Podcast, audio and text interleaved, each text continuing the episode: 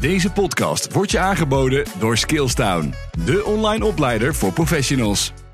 Welkom bij weer een aflevering in de podcastserie over corporate leren.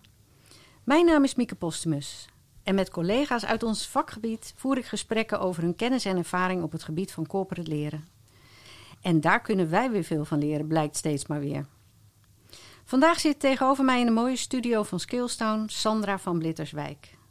Sandra is een ervaren HR-manager, gepokt en gemazeld in leiderschap, talentmanagement, change en dat veelal vanuit het perspectief van leren en ontwikkelen. Tijd dus voor een interessant gesprek. Welkom Sandra.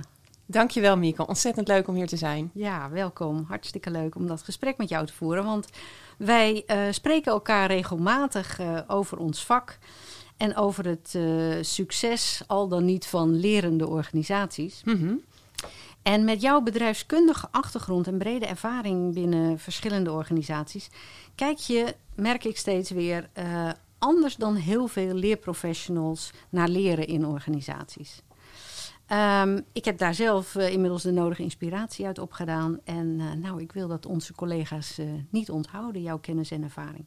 En daarom heb ik jou gevraagd om met mij in gesprek te gaan. Mm. Ik introduceerde je al heel kort, maar voor de mensen die je niet kennen, kun je nog iets meer vertellen over wie je bent en jouw plek in ons vak? Ja, heel graag. Nou, mijn naam is uh, Sandra van Blitterswijk. Ik heb een grote passie voor leren en ontwikkelen en daar hou ik me al zo'n 20 jaar uh, professioneel mee bezig. Privé overigens ook.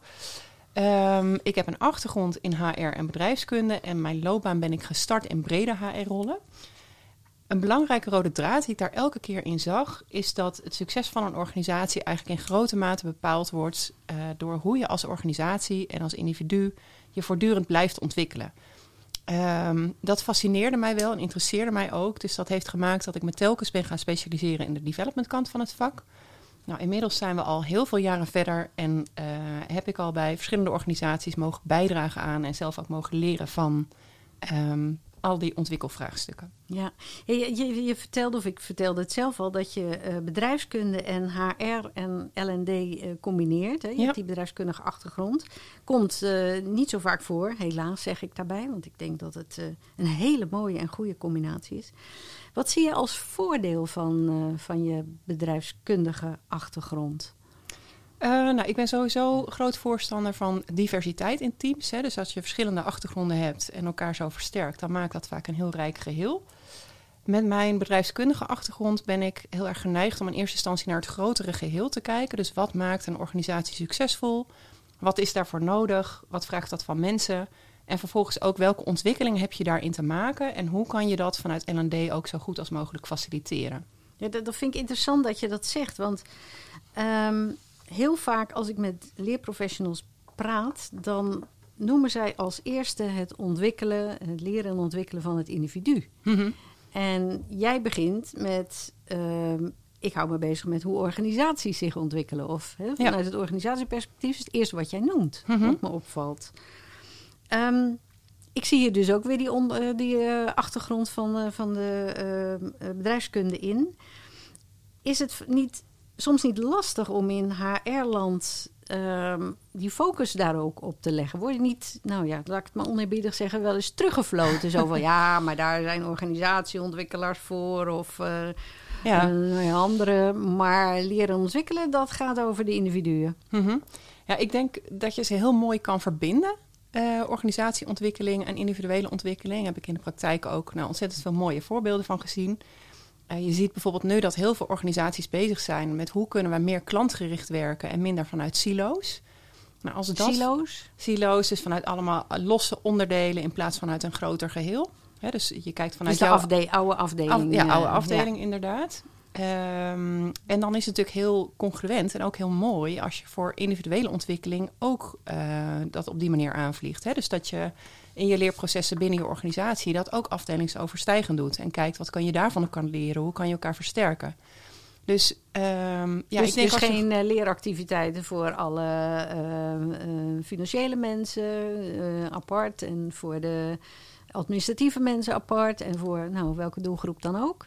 Nou, dat meer... zou kunnen als dat relevant is, maar vooral ook kijken van waar kun je het aan elkaar verbinden en hoe kun je zo dus ook als organisatie verder ontwikkelen. Ja.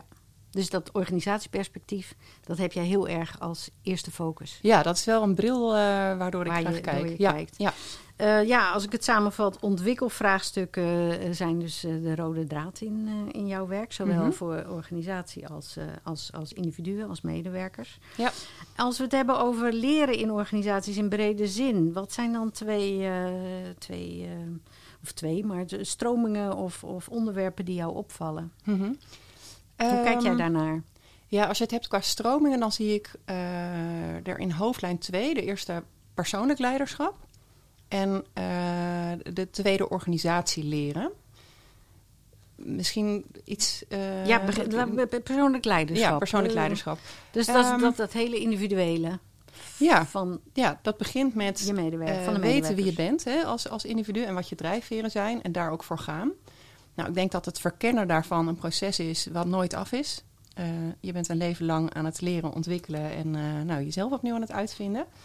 En idealiter is een organisatie daarbij een voedingsbodem voor je talent. Waarbij je talent goed kunt inzetten en waarbij, waardoor je kunt blijven ontwikkelen en ook presteren.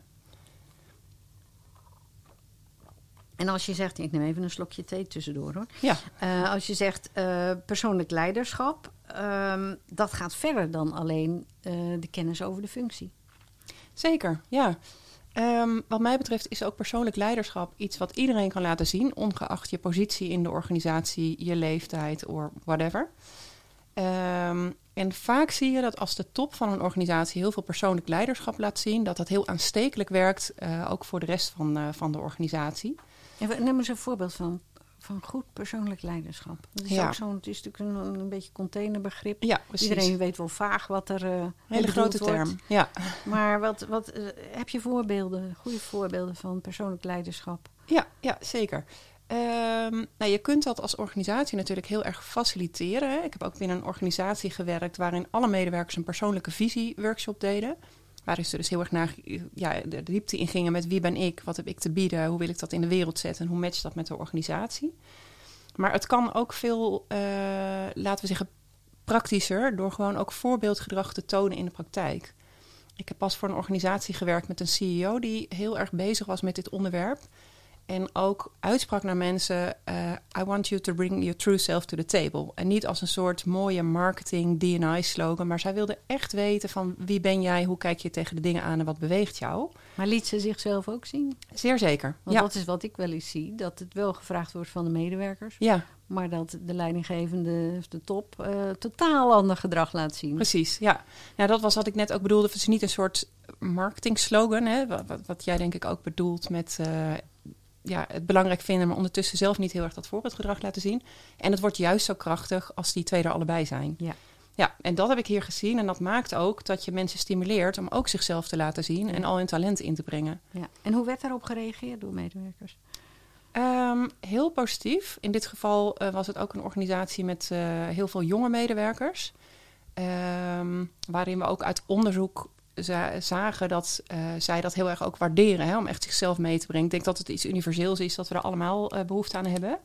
Maar wellicht de jongere generatie nog iets explicieter mee bezig is. Dus dat werd heel erg goed ontvangen. Ja, want het is niet in eerste instantie, eh, zijn het, ja, noem het even leeractiviteiten. Ik weet niet in welke vorm het gegoten werd. Mhm.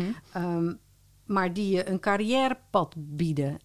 Uiteindelijk wel, want ik Ja. denk als je goed persoonlijk leider bent, dan, dan komt het met je carrièrepad ook wel goed. Maar ik denk toch dat veel mensen eh, graag in eerste instantie hebben, ja, wanneer kan ik nu opleidingen doen eh, met een, eh, waar een mooi diploma achter zit, Mhm. zodat ik me verder kan ontwikkelen in een functie of naar een hogere functie of zelfs naar buiten. Ja. Dus, dus w- daarom vraag ik naar van, werd het door iedereen wel gewaardeerd? Maar jij zei van, ja, die jonge mensen die eh, waren, stonden daar zeker eh, voor open. En wat zag je ervan dan in de, in de organisatie terug? Zag je iets veranderen doordat men met dat thema bezig ging? Of was het... Ja, ik vond, het, ik vond het echt bij uitstek een voorbeeld van een lerende organisatie. Hè, waarin je mensen ook in een heel vroeg stadium in hun loopbaan al de gelegenheid geeft om te shinen op wat voor onderwerp dan ook. Ja. En ook iedereen, hè? En ook iedereen. Ja. en een, een mooi voorbeeld vond ik eh, het hosten van een sessie voor je hele organisatie, hè, wat best wel spannend is. Ehm, nou, daar stond gewoon iemand op en die ging dat dan doen. En wat mooi is, is dat je dan een vliegwiel-effect krijgt. Hè? Dus dat het heel leuk is dat je dat doet en dat het echt niet per se perfect moet zijn. Uh, en dat je elkaar dus zo ook inspireert om echt te gaan leren en podium te pakken. Dus mensen mochten hun eigen talent ook laten zien.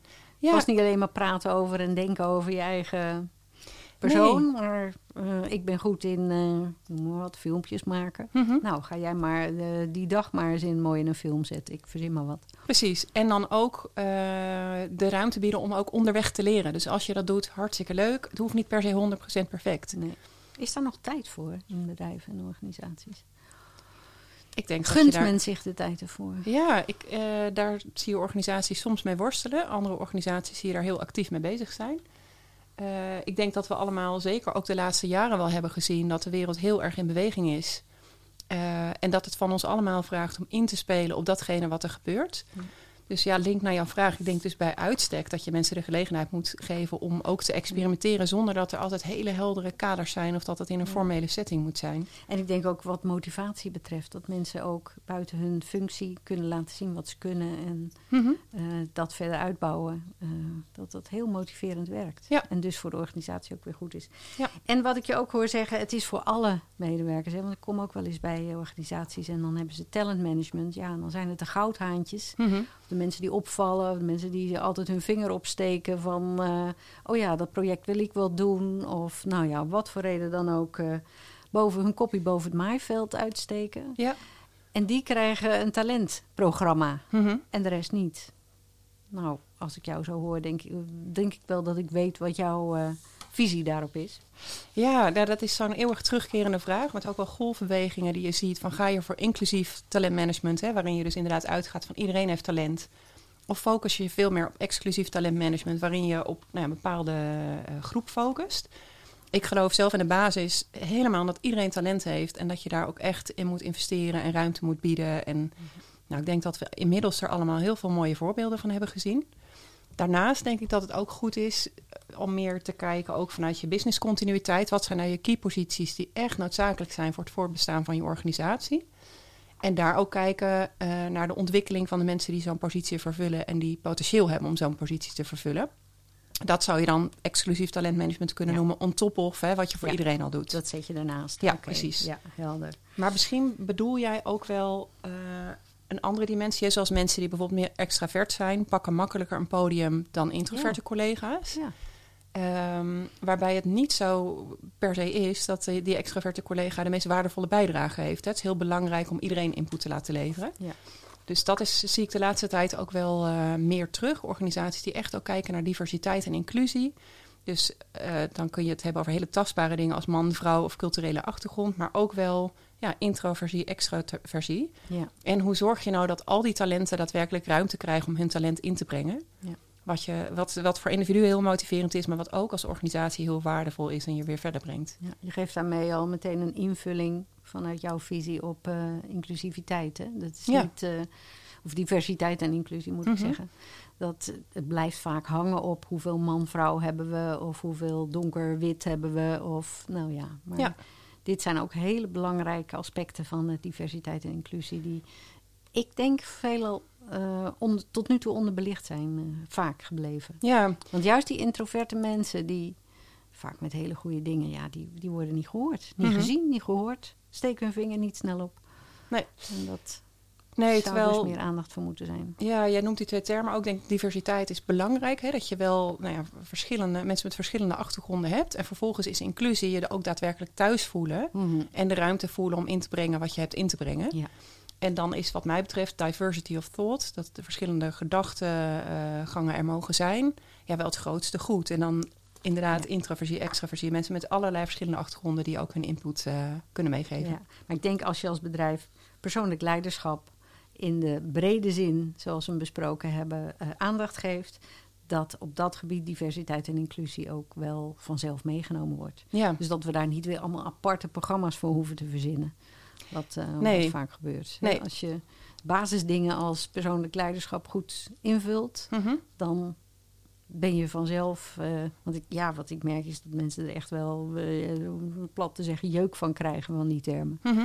Ja. Om eh, over te praten. Maar Snap ik ook. Als het iets heel abstracts is en het erbij Ja. komt. Maar ik denk Ja. dat dat ook wel, wat mij betreft, de rode draad is naar leren in organisaties. Hè. Dat kun je ook bij wijze van spreken inrichten als iets wat je apart doet van datgene van Ja. wat je zou moeten doen. Ja. Terwijl het juist zo mooi is als je het integreert in wat toch al gebeurt. En dat is met de thema's die je net noemt, wat mij betreft, precies hetzelfde.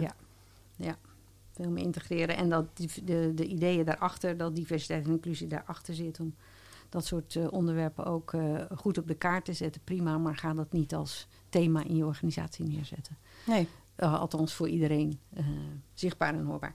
Nou, ik denk dat we daar aardig op één lijn over zitten. Dat is leuk. Maar jij had, je, we hadden het over stromingen. Ik vroeg aan jou van um, hoe kijk je naar leren in organisaties aan? Welke twee belangrijke stromingen zie je? Nou, persoonlijk leiderschap hebben we besproken. Ja. Uh, en je noemde een term die mij zeer aan het hart ligt. Na aan het hart ligt, moet ik zeggen, organisatieleren. Mm-hmm. Ja. Kun je daar nog iets uh, over zeggen? Wat, wat is jouw visie daarop? Ja, graag. Um, ja, als je als organisatie echt gaat voor het realiseren van jouw strategische doelen, dan is het heel belangrijk dat je ruimte geeft aan al die talenten en dat ook maximaal faciliteert om op organisatieniveau, teamniveau en ook individueel niveau je verder te ontwikkelen. Um, ja, en je ziet dat organisaties die dit echt belangrijk vinden, ontwikkeling en performance ook heel hoog op de agenda hebben staan. Maar begrijp ik je goed? Hè? Kijk, ik vul organisatieleren zo in dat ik zeg van nou, um, mensen hebben tekorten. Mm-hmm. Um, om even in de termen van uh, competentiemanagement te spreken, van jij kan of weet dat nog niet zo goed. Daar hebben we leeractiviteiten voor. Dus dan gaat het om uh, persoonlijke dingen of individuele dingen die een medewerker zich eigen moet maken. Uh, maar ik kom eigenlijk net zoveel of misschien wel meer vraagstukken tegen in een organisatie die niet goed lopen. Dus dan mm-hmm. Uh, zijn de, uh, is, is het probleem in de organisatie niet een gevolg van tekorten aan kennis en vaardigheden van de medewerkers, mm-hmm. maar doordat uh, processen niet op orde zijn, ja. mensen elkaar niet weten te vinden, beleid onduidelijk is. En nieuwe, nieuwe richtlijnen zijn, maar niemand weet eigenlijk hoe die geïmplementeerd moeten worden, want daar is geen aandacht voor. Mm-hmm. Dus dat zijn vraagstukken van de organisatie die aandacht vragen. Ja. En zeg je dan, de, zet die talenten in om uh, dat soort vraagstukken mede op te lossen, vorm te geven, aandacht aan te geven. Ja, zeker. Ja. En dat, dan, ja, dan staat, verstaan we hetzelfde ja. onder organisatie ja. leren. En ik heb gemerkt dat, dat, dat mensen dat zo inspirerend vinden. Want eindelijk kunnen ze met ideeën die ze zelf hebben en met elkaar in, in, in kleine groepjes vraagstukken aanvliegen. Ja, het is ook allemaal leren. Zeker. Het is geen opleiden. Nee, nee. Maar het is wel leren met elkaar. Ja. ja. En um, is dat ook wat je bedoelt met... Uh, het is belangrijk dat uh, organisaties ruimte geven aan talenten... om dat soort vraagstukken dus ook uh, vanuit de medewerkers mede te helpen oplossen? Ja, ja, ik denk dat ruimte heel belangrijk is. Je kunt natuurlijk hele talentvolle medewerkers aannemen. Maar als je vervolgens vertelt, hé, hey, zo doen we het, want zo doen we het al jaren, ja, dan geef je geen ruimte en talent. Ja. Niet inspirerend voor talent, maar ook voor je organisatie een, uh, een gemiste kans. Um, ja, en ik, ik, bij mij popt ook gelijk een voorbeeld in mijn gedachten van, hè, als je het hebt over dit gedachtegoed, hoe maak je dat nou praktisch? Uh, ik heb bij een organisatie gewerkt waar we intern ook business schools uh, gingen opzetten. Um, in dit geval, ik was verantwoordelijk voor de finance en risk collega's vanuit leren en ontwikkelen. Daar de coördinatie te doen, zo'n 1500 man. Er speelde van alles. Dus we hebben een business school opgezet met collega's die echt een afspiegeling waren van, uh, van dat onderdeel. Uh, de CFO als voorzitter van een programmagroep en ik als programmamanager. En daar bespraken we dingen als, wat loopt er nou niet uh, in de praktijk zoals we dat op papier bedacht hadden? Wat moet beter? Waar lig je wakker van? En het is heel leuk om daarmee aan de slag te gaan met mensen vanuit die organisatie. Omdat je zo ja, met elkaar eigenlijk al toewerkt naar oplossingen. Ja. En vanuit de L&D kun je daar een hele mooie toegevoegde waarde in leveren. Om te kijken van, ja, weet je, is het ook didactisch verantwoord? Zijn het uh, effectieve leermethoden? Maar soms zit het ook in zulke simpele dingen als afdelingen die met elkaar communiceren. Waardoor er opeens een goede flow ontstaat. Uh, of jij noemde het volgens mij net ook een procesbeschrijving die er komt. Waar dingen opeens helder worden, waardoor het veel meer gaat stromen. Ja. Dus soms is het ook zo simpel, denk ik, als mensen Ja, bij elkaar zetten. Mensen bij elkaar brengen. En die silo's, zoals je ze in het begin Ja. noemde, doorbreken. Hè? Mensen uit een werkproces bij elkaar halen. Maar die werkprocessen houden niet. Hè? Zeker niet als je vanuit de klant denkt. Mhm. Wie die klant dan ook is. Een patiënt of een, eh, iemand die iets koopt. Of, of eh, eh, nou ja, maakt niet uit wat er aan Nee. het eind zit. Die werkprocessen die gaan dwars door de organisatie en de afdelingen heen. Dus Mhm. zet die mensen, zeg ik altijd, bij elkaar. Ja. Eh, want die kunnen kijken van, hé, hey, in dit werkproces, hoe kunnen we het verbeteren? Ja. Precies, ja. En dat is ja, wat jij en ik dus allebei organisatie eh, leren noemen. En wat, Ja. wat was jouw rol? eh, je had het net mooi over die business schools. Wat is jouw rol daarbij geweest? Je had er eentje zelf opgezet voor risk and finance. Ja, precies. Ehm, ik was programmamanager, dus ehm, nou, jij noemt als een mooi organiseren van leren. Hè. Ik denk ook dat je vanuit L&D heel erg een bijdrage kan leveren door eigenlijk het neerzetten van de structuur. Ja. Eh, het vormen van een programmagroep met een hele goede afspiegeling. En wat mij betreft ook iemand die voorzitter is, in ons geval de CFO, met echt mandaat om Precies. dingen te regelen als er iets geregeld moet ja. worden. Denk heel praktisch aan budget.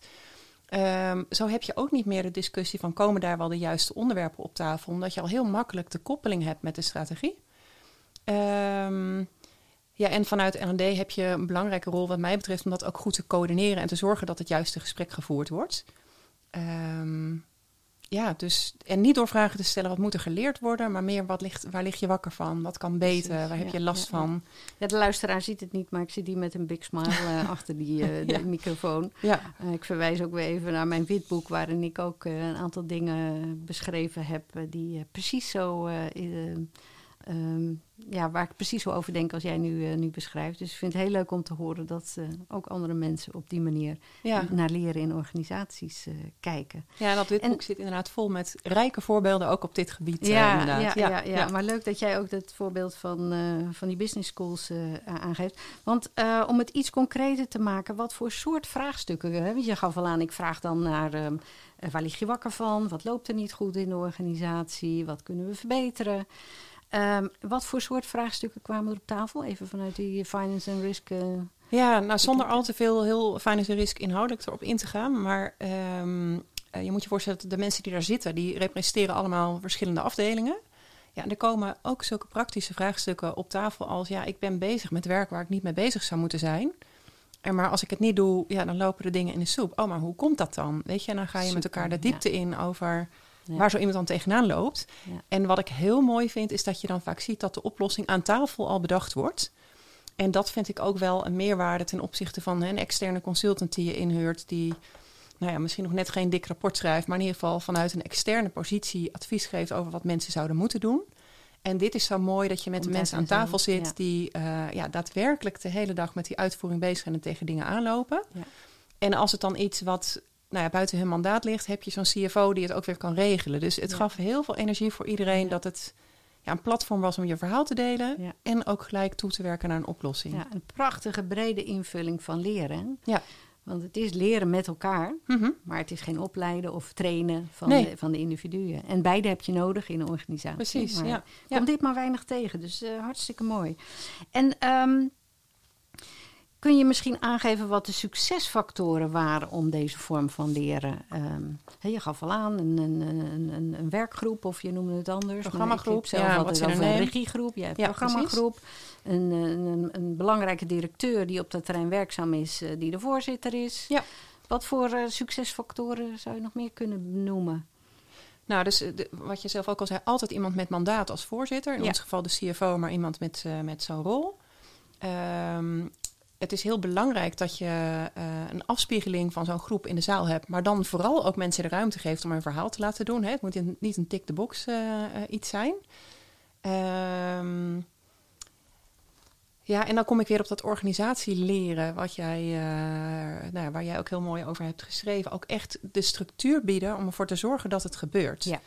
Want, want eigenlijk ben ik vaak verrast hè, door met wat voor simpele interventies je toch wel groot resultaat hebt. Maar het is wel, de voorwaarde is wel dat je gewoon zorgt dat de meetings er zijn, dat, dat er follow-up komt. Ehm, ja, dat als er iets blijft hangen, dat je het toch adresseert. Dus Ja. het organiseren van leren, Ja. eh, een voorzitter met mandaat, een afspiegeling van mensen die je daadwerkelijk dan ook de ruimte geeft om hun talent in te brengen en te delen waar ze mee bezig zijn. En zo is Dat- het balletje weer rond met het talentmanagement ook.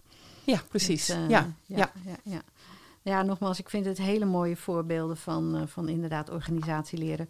Waar zoveel behoefte aan is in een organisatie. Mhm. En als je alleen maar op het individuele leren, dus kennis en vaardigheden van individuen, dan worden die wel inderdaad slimmer of gaan beter uh, in hun werk functioneren. Maar als organisatie blijft ze dan heel erg achter. Ja. En, uh, ja, deze twee vormen van leren zijn allebei uh, bij nodig. En um, ja, de succesfactoren heb je benoemd. De reactie van medewerkers en van, van leidinggevenden op deze vorm van leren. Ja, het was heel positief. Um, in die finance en riskhoek heb je vaak ook wel te maken met nou ja, veel externe partijen uh, die langskomen om rapporten te schrijven, audits te doen enzovoort. En dat is op zekere hoogte heel nuttig en nodig. Um, maar vooral het feit dat mensen uit de eigen kolom met al die ideeën kwamen, dat is vanuit medewerkers echt een rode draad uh, geweest qua positieve feedback. Ja. Wat we overigens ook weer terugzagen in vragen die gesteld werden in een employee survey. Dus over de ruimte die je hebt hè, om als talent daadwerkelijk bij te dragen aan de organisatie. Nou, ik weet niet meer de exacte vragen, maar dat was een hele mooie positieve lijn. Dus de, me de medewerkerstevredenheid zag je omhoog schieten? Ja, op, op die uh, relevante onderdelen daarvan. Ja, Ja. precies. Ja, en ook managers, uh, die staan toch voor de taak om een afdeling te managen en te zorgen dat er dingen gebeuren. Hier was dat een hele concrete koppeling met, met oplossingen, met daadwerkelijk resultaat. Ja, en het mooie vind ik ook dat, hoor ik jou ook zeggen, het ging om echte vraagstukken van de werkvloer. Dus leren en werken vallen één op één samen. Ja, Dus het is helemaal niet van, oh, we moeten uh, uit het werk en uh, we moeten iets leren zonde van de tijd. Mhm. Of daar hebben we de tijd niet voor. Nee. Dit was investeren in het werk en al leren tot verbeteringen komen. Ja. Waar iedereen, uh, individuen, want die worden er alleen maar meer gemotiveerd door. Mhm. Uh, maar ook de organisatieontwikkeling geeft hier een enorme boost mee. precies. Ja, Ja. ja. En wat ik zelf ervaren heb, is als, als men, uh, medewerkers met dat soort vraagstukken bezig gaan, dat ze dan ook zelf, uh, zelfs zelf kunnen aangeven welke individuele kwaliteiten ze nog missen. Mhm. Dus uh, hè, je kan mensen naar een cursus sturen als manager. Nou, dat is uh, driekwart die gaat daar met lange tenen heen. Mhm. Maar als mensen zien van, hé, hey, zo gaan we het doen. Ik heb er zelf over meegedacht, zijn dus mede verantwoordelijk. Maar als we het zo gaan doen, dan ben ik daar nog niet zo goed in. Ja, ja. En is dat individuele leren veel gemotiveerder en vanuit henzelf uh, wordt, wordt aangevlogen. Ja, het is mooi dat je dat deze noemt. Ja, zo zie ik dat ook. Want wij hadden ook uh, in die programmagroep dat je er soms achter kwam... hey, iets loopt niet omdat mensen bepaalde skills missen of kennis of iets dergelijks. Ja. En dat boden we dan ook voor de hele doelgroep aan. Ja. ja. En de motivatie is er dan gewoon. Want dan Precies. zien mensen waarom Ja. er uh, iets georganiseerd wordt. Ja. En ze benoemen het vaak zelf ook. Mhm. Ah, dit, dit vind ik echt, hier word ik helemaal blij van, van dit soort dingen. Um, dus organisatieleren, uh, nou super interessant en belangrijk om mee te nemen in je, in je leren en, uh, en, en, ontwikkelen uh, op je afdeling. Um, ja, als ik dit dan zo hoor, dan zeg ik ja, als je deze vormen van leren insteekt, dan ben je met die leren en organisatie bezig die we allemaal zo graag willen hebben. Mm -hmm. Kun jij nog iets toevoegen aan dat begrip? Of zeg je van nou, eigenlijk hebben we die, die twee vormen, als je die goed weet neer te zetten, dan ben je inderdaad die lerende organisatie aan het bouwen vanuit het perspectief van uh, LD. Ja, nou in, in aanvulling op wat jij zegt, dat kan dus heel praktisch en dichtbij, hè? zonder dat Ja. je daar per se heel veel geld of, Ja. of dure instituten voor nodig hebt. Ja. Ehm, Ja. ja. Want dan, dan een, een andere vraag wat ik dan vaak hoor van ja, zo'n lerende organisatie. Wij zijn maar een hele kleine organisatie. We hebben eigenlijk geen L&D-afdeling. Ik ben in mijn eentje die wat met leren en ontwikkelen moet doen. Mhm. Um, hoe kan een kleine organisatie uh, toch faciliteren dat de organisatie lerend wordt? Ja, ik kan me overigens inderdaad voorstellen als je een wat kleinere organisatie bent, dat je misschien denkt, nou, dit klinkt wat groots of abstract. Um, en ik denk dat er ook heel veel mooie praktijkvoorbeelden zijn om dat binnen jouw organisatie zonder L&D'er te doen. Een voorbeeld wat direct in mijn gedachten schiet. Ik heb uh, onlangs uh, gewerkt voor een snelgroeiend tech-platform. Waarin we heel erg ook in de afdeling met de collega's aan het leren waren. Zo hebben we bijvoorbeeld uh, één keer per week hadden met zo'n twintig collega's een uurtje een overleg om alle projecten door te, door te spreken. En dat was dan niet ellenlange updates, maar heel kort, waar ben je mee bezig? Wat is het raakvlak van, met projecten van je collega's? En waar zitten hulpvragen? Um, ja, dat was een hele mooie manier om, om aansluiten bij de strategieën. Want je weet wat, je, wat de totale afdeling doet. Maar ook om het te verbinden met het werk wat jij doet. En te kijken waar kun je inspringen. En wat we ook hadden, dat vond ik minstens zo waardevol, één keer per week, we noemden het een fuck-up meeting. Eh, waarin je jouw learnings deelt met je collega's. Dus heel open, waar ben ik tegenaan gelopen? Hoe heb ik dat gedaan? Je kunt advies vragen of je inzichten delen. En dat vond ik zelf zo waardevol dat ik nou ja, heel veel heb geleerd van de vraagstukken van collega's. Die ik dan niet zelf inbracht, maar in tweede instantie dacht: oh ja, ja, dat issue loop ik ook wel eens tegenaan. En daarover sparren. Eh, zelf ook vraagstukken ingebracht. Maar vooral de openheid dat je echt met elkaar aan het leren bent. En ehm, ja, voor mij persoonlijk is verbinding ook een hele belangrijke drijfveer. Ja, dat krijg je bij uitstek als je dit soort dingen doet. Ja. En kan dus ook in een kleine organisatie. Heb je geen L&D-afdeling voor nodig, Nee. kun je gewoon met je eigen team inregelen. Ja. Eh, het enige vraagt de discipline om het te doen. Ja. Maar ik geloof zelf altijd, als je het leuk en zinvol maakt, ja, dan zien mensen vanzelf wel de toegevoegde waarde en dan, dan stroomt dat wel. Ja. Maar je moet die blik dus op leren breder hebben dan... oh ja, we moeten cursussen en trainingen organiseren in Ja, onze- zeker. organisatie. hè. Dat, is, eh, dat is belangrijk. Kijk, het kan zijn dat je dit soort meetings of bijeenkomsten hebt en constateert dat je een enorme leerbehoefte hebt en dat een training een oplossing zou kunnen zijn. Hè? Ja. Helemaal Dat prima. Ja. Maar dat zou wat mij betreft nooit het vertrekpunt Ja. moeten zijn. Ja. Dus eigenlijk zouden we het moeten omdraaien. Niet allerlei cursussen en trainingen mee starten... en dan kijken wat, waar organisatieleren ingezet kan worden. Maar andersom. Ja. Dus eens kijken wat loopt er hier allemaal niet goed, wat kan verbeteren. Mhm. Dat met elkaar aanvliegen en dan komen die cursussen en trainingen vanzelf wel. Ja. ja. Ja. Nou ja, nog een hoop te doen zou ik zeggen. Ehm, als we even teruggaan naar eh, iets meer eh, het individuele leren en dan niet zozeer de persoonlijke ontwikkeling eh, of het persoonlijk leiderschap, maar meer het functiegerichte leren. Dus Mhm. het leren ja, om je functie goed te kunnen uitoefenen. Ehm, hoe zou je dat kunnen faciliteren vanuit L&D? Heb je daar een voorbeeld van? Ehm, ja, ja, ik denk dat sommige organisaties bij uitstek ook hele heldere functies hebben. Ik, wat mij te binnen schiet, ik heb voor een Big Four gewerkt. Nou, Een? een Big Four, dus dat zijn de grote accountants- en advieskantoren. Oké. Ehm, waar je eh, nou ja, een systeem hebt hè, van je bent consultant, senior consultant, manager, senior manager. En daar kun je best wel helder ook ehm, output formuleren. Hè, van wat, wat in die functie moet je, Moet je doen. ja, precies. Eh, en wat ik toen met mijn L&D-team heb gedaan, is een learning guide gemaakt. Van als jij nou functie, nou, laten we zeggen, eh, consultant hebt. Wat zijn nou voorbeelden hoe je kunt ontwikkelen, maar dan niet met de opleiding, of niet alleen met de opleidingen en trainingen, maar heel erg op een 70-20-10 manier. Dus wat kun je in de praktijk doen om eh, je te ontwikkelen op nou ja, thema's die wij daar belangrijk vonden? Dus de, de basis was ook onze visie op continuous learning, noemden we dat. Continuous, dus, Ja, dus dat je eh, constant leren. met, Ja. elka- met en van elkaar leert. En hoe kun je dat dan op 70 doen? Dus in de praktijk, van en met elkaar en in formele leerinterventies. En het leuke was dat wij die guide met het team zelf gingen maken. En dat we daardoor ook constant voortborduren op elkaars ideeën. Van, oh ja, in de praktijk zou je dit kunnen doen. Oh ja, je zou ook nog dat kunnen doen. En, en geef een, een concreet voorbeeld van een functie en zo'n guide. Ehm, nou, stel ik heb de functie van ehm, senior manager en ik ben verantwoordelijk voor het binnenhalen van omzet.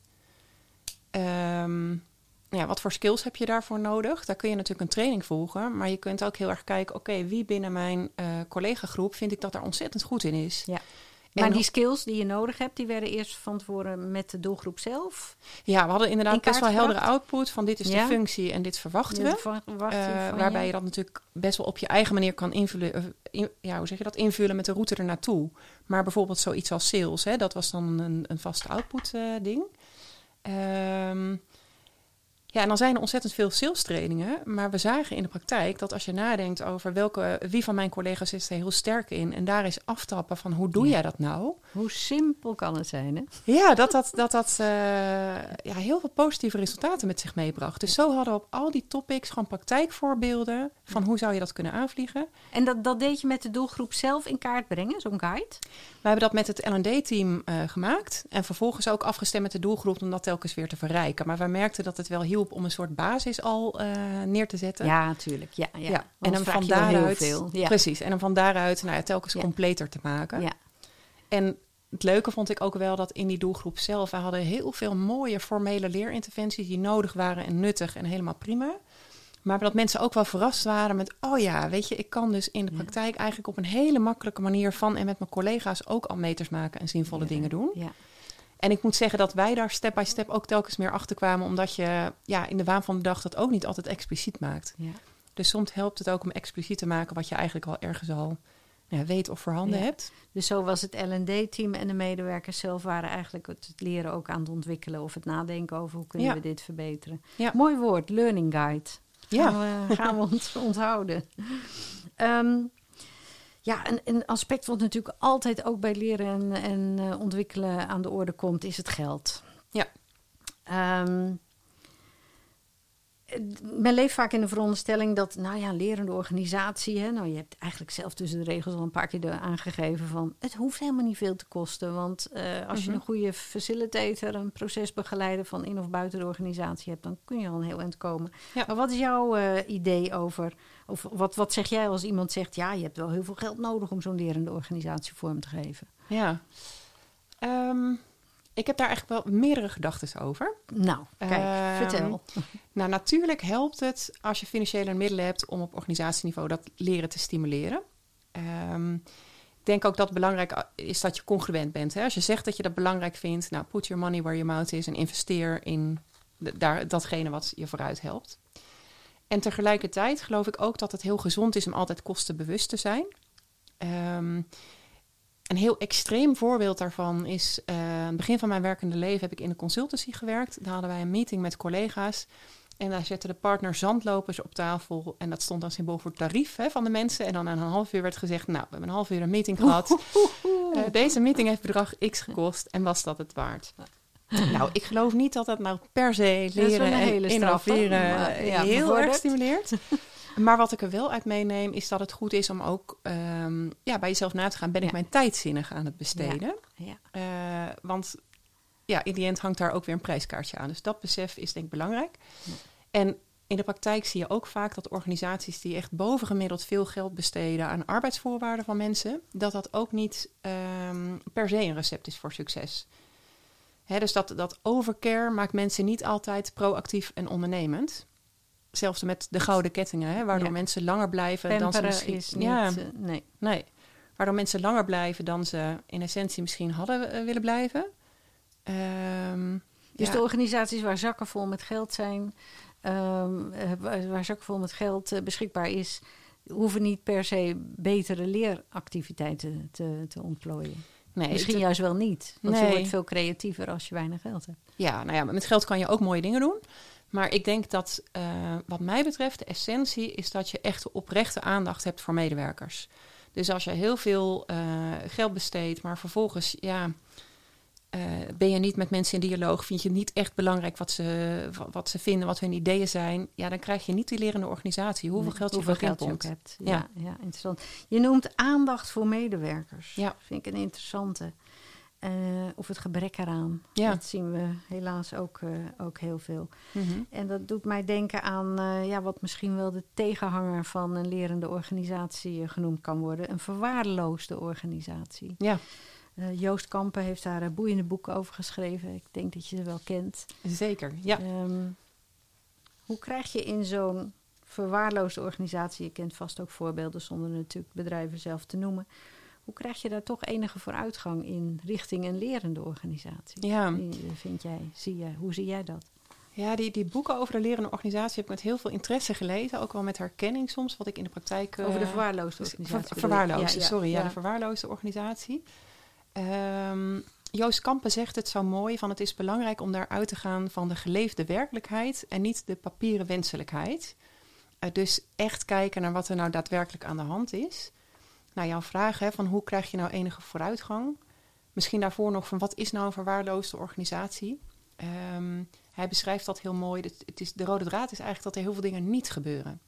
Dus ehm, geen of weinig richting, geen of weinig besluitvaardigheid, verbinding enzovoort. En dat zijn dan. En eh, geen aandacht dus voor die medewerker. Nee, geen aandacht voor medewerkers. En dat zijn dan patronen die constant terugkomen. In verschillende uitingsvormen. Hè. Dus bijvoorbeeld, je hebt een afdeling waar constant nieuwe medewerkers komen. En stuk voor stuk branden ze af. Terwijl ze ja, wel aangenomen zijn als capabele medewerkers. Dan kan je niet meer zeggen dat dat aan individuen ligt. Dan is daar echt systemisch iets anders aan de hand. Ehm, nou ja, dan de vraag waar jij mee begon. Hoe krijg je daar dan toch enige Ja. vooruitgang in? Ja. Misschien wel niet via grote organisatiebrede programma's, maar op teamniveau heel gericht kijken wat zien wij nu gebeuren. Welke patronen herkennen we? Eh, dat in beeld brengen en kijken hoe je als team daar nou ja, een hele kleine stap in kan maken vooruit. En dat aandacht in ieder geval binnen je team organiseren. Maar belangrijker nog wat mij betreft is dat uh, daar echt ook wel een rol voor de top van de organisatie is weggelegd. Om met elkaar te bespreken van ja, wat zien wij voor grote patronen? Um, en hoe kunnen wij experimenteren met nieuw gedrag? Ja. Om daar ook nou ja, ander voorbeeldgedrag in je organisatie te laten zien. Want je merkt toch, als die aandacht bedrijfsbreed er niet echt is, kun je als team binnen de marge wel dingen doen. Maar is het heel ingewikkeld om echt een lerende, nou, lerend organisatieonderdeel te worden. Het probleem is natuurlijk wel dat vaak doordat die top niet goed functioneert, die organisatie verwaarloosd raakt. Mm -hmm. Ja. Uh, dus ja, een beetje kip, uh, kip en ei verhaal. Maar goed, volgens mij denken we hetzelfde ook uh, op dit gebied over. kijk goed naar waar de organisatie staat en sluit aan. Ja, ik heb ooit onderwijskunde gestudeerd en toen hadden we Vygotsky, mm -hmm. de Russische leerpsycholoog, die voor kinderen zei: sluit aan bij de zone van de naaste ontwikkeling. En daar moet ik eigenlijk oh, ja. hier ook aan, aan denken. Ja. He, wat je zegt, je kan wel met grote programma's in zo'n organisatie stappen, maar dat, dan ben je veel te ver voor de troepen vooruit. Die mensen ja. kunnen dat niet. Het systeem kan dat niet aan. Dus Mhm. sluit aan met kleine stapjes. Je zei al, begin bij, bij teams. Ja. Tegelijkertijd met de waarschuwing, ja, als die top niet meebeweegt, dan kun je maar hele kleine eh, stapjes voorwaarts maken Ja. in zo'n team. Maar ik vind dat wel een lastige, want Mhm. ik, ik zie best wel helaas veel verwaarloosde organisaties.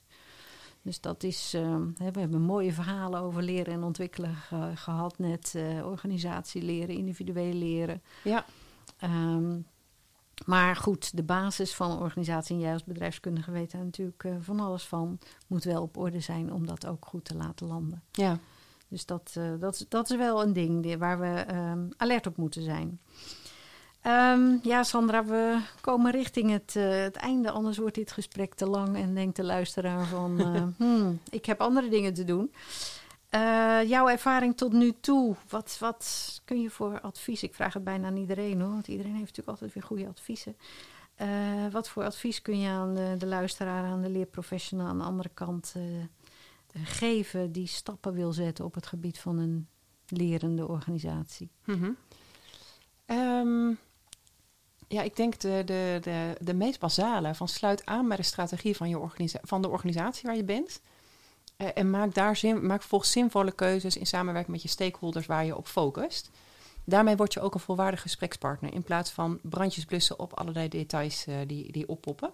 Ja. En zo kun je leren ook echt verbinden met de strategie. Ja, een open deur wellicht, maar nog altijd super belangrijk. Ja, heel bazaal, maar Ja. ja. En knoop dat in je oren inderdaad. Want als je daar niet bij aansluit, dan eh, ben je inderdaad brandjes aan het blussen. En Mhm. ja, zeg ik altijd, kun je het geld wat je uitgeeft aan leren en ontwikkelen... bijna zo wel direct in de zee gooien. Ja, kun je ook anders besteden. Ja. Ehm, nou, heb ook het lef om de diepte in te gaan en regelmatig in gesprek te zijn over wie je wilt zijn en wat je wilt bereiken als organisatie. En of datgene wat in de praktijk gebeurt ook echt bijdraagt. Dus dat is een leerproces op zichzelf om het daar met elkaar ja, een continue dialoog over te hebben. Belangrijk en ook ja, relatief simpel in te regelen.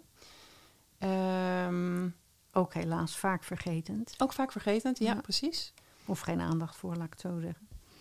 Nee, en waar we wat eerder in dit gesprek ook aan bod kwam, van maak leren niet iets wat je er, maak van leren niet iets wat je erbij moet doen, maar iets wat je echt integreert in ja, wat gewoon een natuurlijk onderdeel is van je dagelijks werk. Ja. Dus maak het toegankelijk en ook inspirerend. Ehm, ja, de laatste. Ik vind het altijd heel mooi als mensen een beginners-mindset blijven houden. Dus dat je je blijft verwonderen over wat er nog te ontdekken en te leren is. En jezelf ook constant daarin uit te dagen door nou ja, die begin- beginners-mindset te hebben, maar ook om nieuwe uitdagingen op te zoeken. En een beginnersmindset bedoel je van als je nieuw in die organisatie binnenkomt? Ja, of als je iets voor het eerst doet, hè, dan ben je vaak ja. verwonderd van, oh, hoe werkt kind dat dan? nieuwsgierig ja, precies. zijn. Ja. En gaat Wees uitzoeken nieuwsgierig van, eh, een kind. Ja. Nieuwsgierigheid, ja precies. Dat is een goed eh, recept, denk ik. Ja. Dus blijf nieuwsgierig en ehm, ja, stap in nieuwe avonturen. Dan ben je zelf ook een mooi voorbeeld van continu leren en ontwikkelen. Ja. Nou, prachtige tips. Daar kan elke luisteraar zijn of haar voordeel mee doen, eh, denk ik.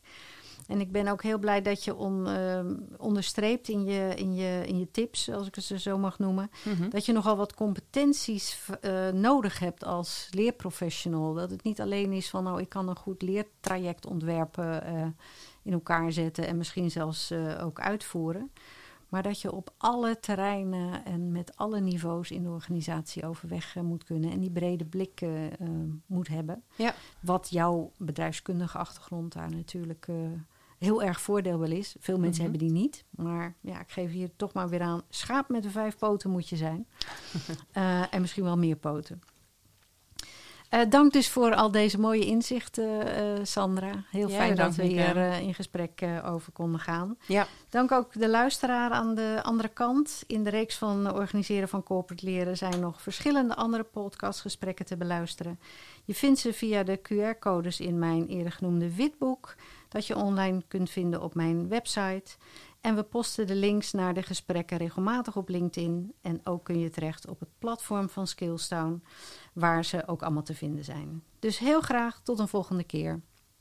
Deze podcast wordt je aangeboden door Skillstown, de online opleider voor professionals.